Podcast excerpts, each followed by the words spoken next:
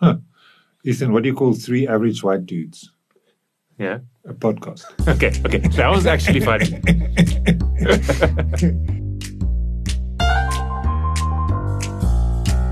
So here you've got two average white dudes making a podcast, and we're from Baird Media, Ethan and Hendrik.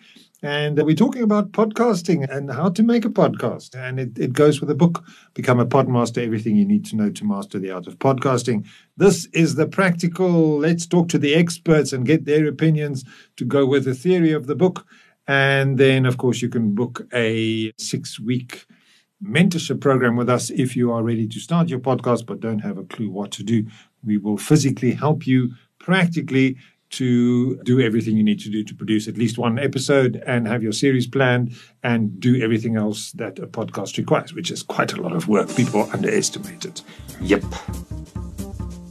So, in today's episode, we're going to talk about guest coordination. So a lot of podcasts use guests. I mean, I've listened to podcasts that don't have guests, like panel discussions or things like that. But if you're in business and you're using it for a network tool, as we spoke about in a previous episode, then guests are going to be important. And and how to manage those guests and how to get the most value out of them certainly is something we need to talk about.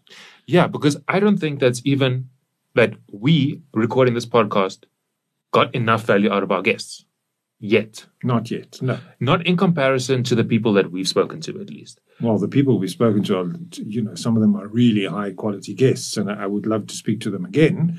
I just want to like sit at their feet and worship them and go like, tell me everything.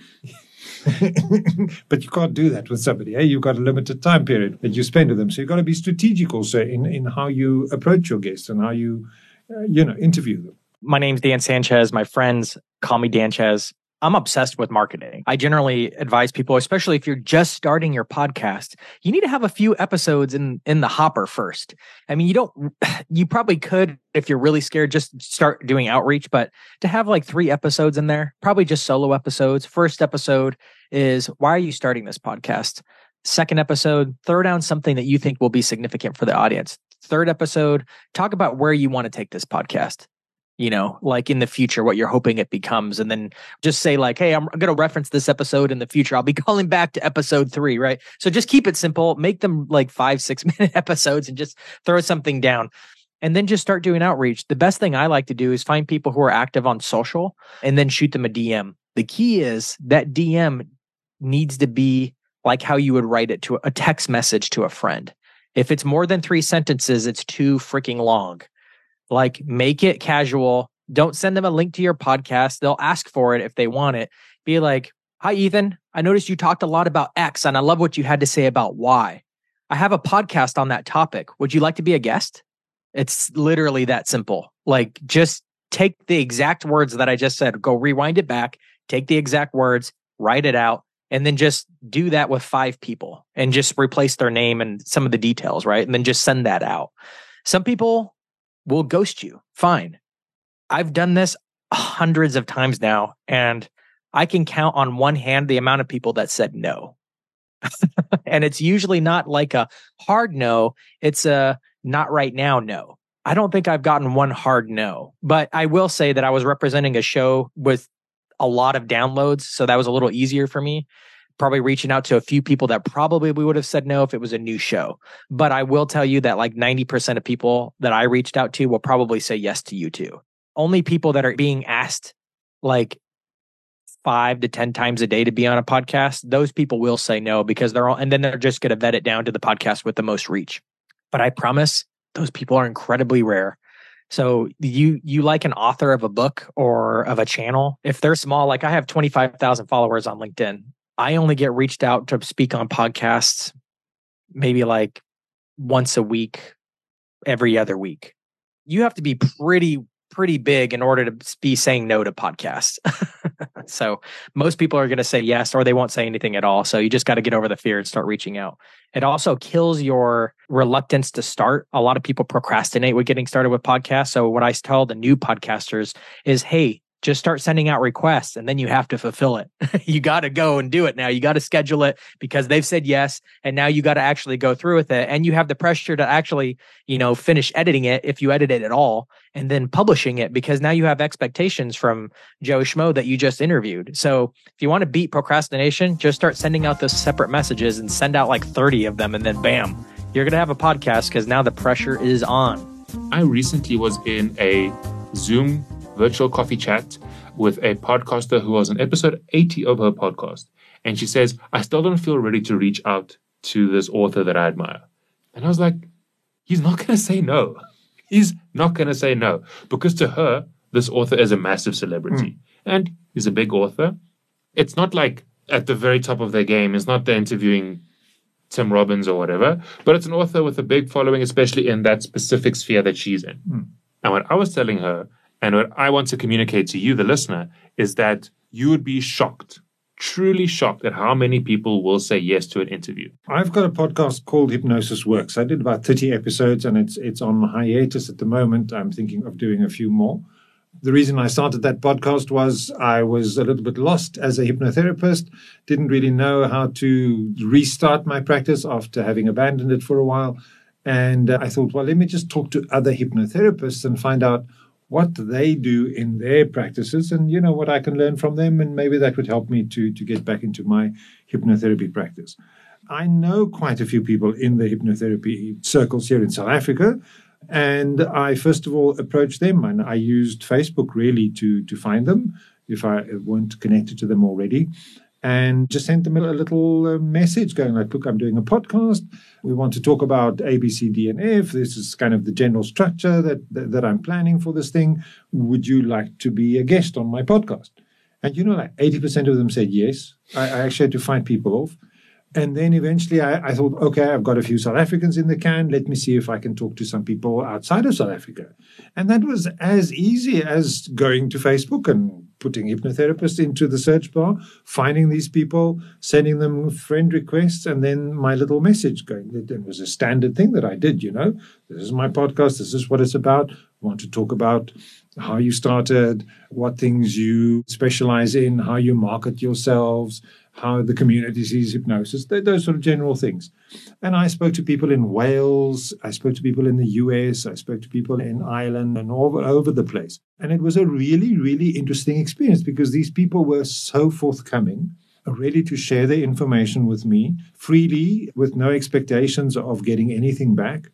What I did learn in the process is to have a kind of a release form Yes. Something I think we need to talk about a little bit. So I think this is a great segue because I want to talk about what we can do better going forward with guest coordination and managing guests so that we can hold ourselves accountable on this podcast. Now, we've put it out for the public to hear. So if we don't do it, what are we doing?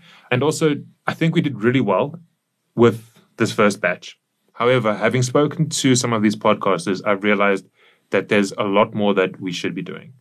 The first thing even before the interview is the pre-chat. Now, this is something we've never done before, and I've always thought, like, why would you need a pre-chat? Why do you need a pre-chat?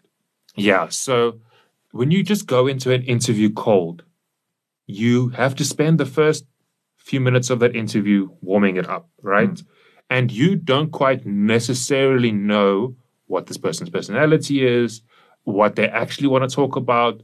So you may end up wasting a little bit of time in the actual interview doing things that you could have handled before. So, what I'm suggesting we do going forward is having a 30 minute pre chat a week even before hmm. the podcast episode that we record or the interview so that we can first get a rapport with them and figure out what are they passionate about make sure that they're covering something unique and interesting that hasn't been covered by other guests because many times people have similar things to talk about and then also to set some expectations about what needs to happen with this podcast.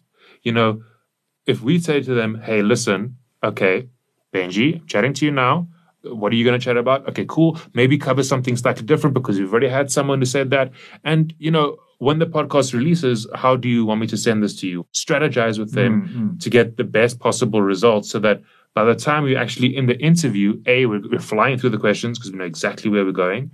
B, we don't have to build reports already done.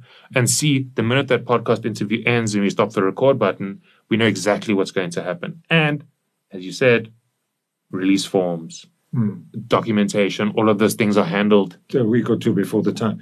I, I think that's a really good idea, and it's yeah, like I said, I I didn't really understand the value of it. I just wanted to jump in, but then when we were recording for this specific podcast. We had to explain to people, look, it's not an interview. We're going to not interview you and put just the interview out. We are going to do it in a certain way. We're going to chat and we're going to play some clips that are relevant to to what we're talking about. And people are like, oh, okay, I, I thought it was going to be an interview. And that's something we could have covered in the pre-chat. It's the same with the hypnosis podcast that I did. Is a lot of people were so nervous because they've never been interviewed ever in their lives before. They just so jittery that they couldn't get the words out. And having that half an hour or so just to put them at their ease and give them some little experience of what it is like. I mean, talking to podcasts is different to talking to, you know, a man on the street who's never been. It's like uh, when you, you have a radio interview and you've never been on They're, radio. they're nervous. they're very nervous. Yeah, As I get be. as a professional, I get very nervous sometimes doing these things. So the the pre-chat seems to be a valuable tool, and and yeah, I agree with you. It's something we'll do further. But the release form also for me is important because I had that one experience Oh, where yeah. hypnosis I works. was, I was wondering if you're going to talk Yeah, about Yeah, and this. of course I have to talk about that because I do all the work. I arrange the guests. I do the recordings. I did all the editing. I did the intros and outros and recorded all of that. I designed all the graphics. I did all of the work, posting it, sending it up. And then this person took my work, my intellectual property, took out all my branding, rebranded it for himself or herself, themselves, and posted it on their platform as if it was their product. And I was like, hang on, you're, you're stealing my work. How can you do that? No, he didn't understand it was going to work like this, and I should have explained it better. And, you know, yeah, okay, maybe I should have. And that's where I learned that you need some sort of documentation that somebody agrees to, that this is the the terms and conditions of you participating in this event. I mean, also legally in our country and in many other countries, we've got the Well, Copy that's, Act. that's, that's copyright infringement. Yeah, I and can't we- just take my stuff. It's like I can't just take music and say, "Oh no, I, I made this." No, it's Beyonce's music. Yeah, and and there's things like the POPI Act and everything as well, where you've got to be really sensitive about people's data. Like this is something that's going to live on the internet for years, forever, right? So if if you record something now and you don't have all your ducks in a row, if someone comes and says, "Hey, I didn't actually want you to publish X, Y, and Z," out of the blue, or you got their email address from them and maybe they actually didn't want you to have that email address. You could get into serious issues. And then just quickly circling back to you know this experience you had i've had people ask me okay cool. So when i have the podcast i'm just going to download it and publish it as well right? I'm like no. No, that's but it's a clearly disconnect about what is a podcast. Some mm. people have never listened to completely unaware of it. They've heard the word in the ether but they don't. So it's not even necessarily like people will be malicious. They just might not understand what it is that we're doing here. So just getting them on the same page. And then also from a business perspective in terms of the release form slash intake form whatever you want to call it i recently was chatting to a person who i'm going to be on their podcast and their form their Zoom booking link for their podcast is like 12 questions. And it's name, surname, industry, what do you do, short bio, upload your picture of yourself, give me your cell phone number. Well, th- that's really important because, I mean, with this podcast that we did on content marketing, I now have to go back two months after the fact and go, please send me a nice, high quality image of yourself. And then they send me this terrible little, like, I can't use that, you know? So th- that's also d- very valuable information you're sharing. Get that information before the time. We didn't do this for Dan, I mean, or any of our guests now. We're going to have to we have reach to out. Go back to them. Well, it's a good re- good reason to go back to them and continue the relationship, but it's something we could have done right at the beginning. Another separate note on guests is being selective with the guests. And I think the pre chat can help weed out some potential guests that you might not actually really want to record. Everybody that we have on this podcast, we love chatting to them. We have a very good reason to put them on. Nobody that we recorded for this specific podcast was excluded. We're all happy with all of them. So just to set that table. However, there have been times, specifically at the content marketing podcast and things, when I was midway through this chat and I'm like, on the LinkedIn description, this made sense. But now, halfway through this conversation, I'm like, this has actually got nothing to do with anything that we're doing. Yeah, yeah, yeah. Or this person is just very dry. Mm. And honestly, I don't know how I'm going to make compelling content out of this. Hmm.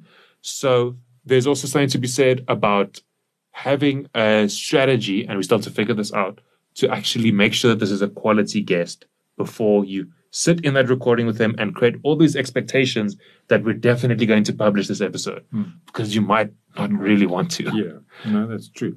I mean, there were one or two guests on my Hypnosis Works podcast that should not have been published, but I was desperate for content, and then said, "Well, I'm just going to make edit it as best as I can and make you sound as." But it, it wasn't really compelling content. And and you can't now, after interviewing the person, go say, sorry, I'm not going to publish it because mm. you're boring. Mm. like, I'm sorry, you just can't because that looks terrible. You decided to interview me. Now you're telling me I'm not good enough. Like, how bad does that make you look as a business owner slash podcaster? So just be careful. Have a strategy when it comes to guests. Make sure that you know who this person is, what they're talking about, what you're going to talk about, and make sure that you have some kind of selection process so that you really have quality content that you can be proud of and that you don't just have to publish once on LinkedIn and never talk about again. Yeah. it also helps them understand that this has a purpose and a point. And I think sometimes that's where, you know, a lot of podcast hosts get it wrong. They're like, and I just need anybody on my platform. And there's a scramble for guests. And, and, you know, then it meanders and there's no purpose. So we have a very clear purpose with every episode. And when I have the pre-call, it's us discovering together what's the best angle. And so when people, you know, come to me originally and say, you know, I want to talk SEO, I'm like, what about it? What's your angle? What are you specifically trying to address? Where do you think the elephant is? Because it can't just be at the surface level. And why do I know that so clearly? Because the reason you're not seeing client growth is that you're at that top level. Well, that's not where your client is. It's not useful knowledge. It's like wallpaper. Well, anybody, you sound like everybody else. The reason I'm going to listen to this episode in terms of when I'm pre-releasing the episode, in terms of, in the case of the video, like I announce we're going to be having the episode and what is scheduled. And I have this scheduled out typically six to eight weeks out. That's the recording schedule. I record and I always have this very clear plan.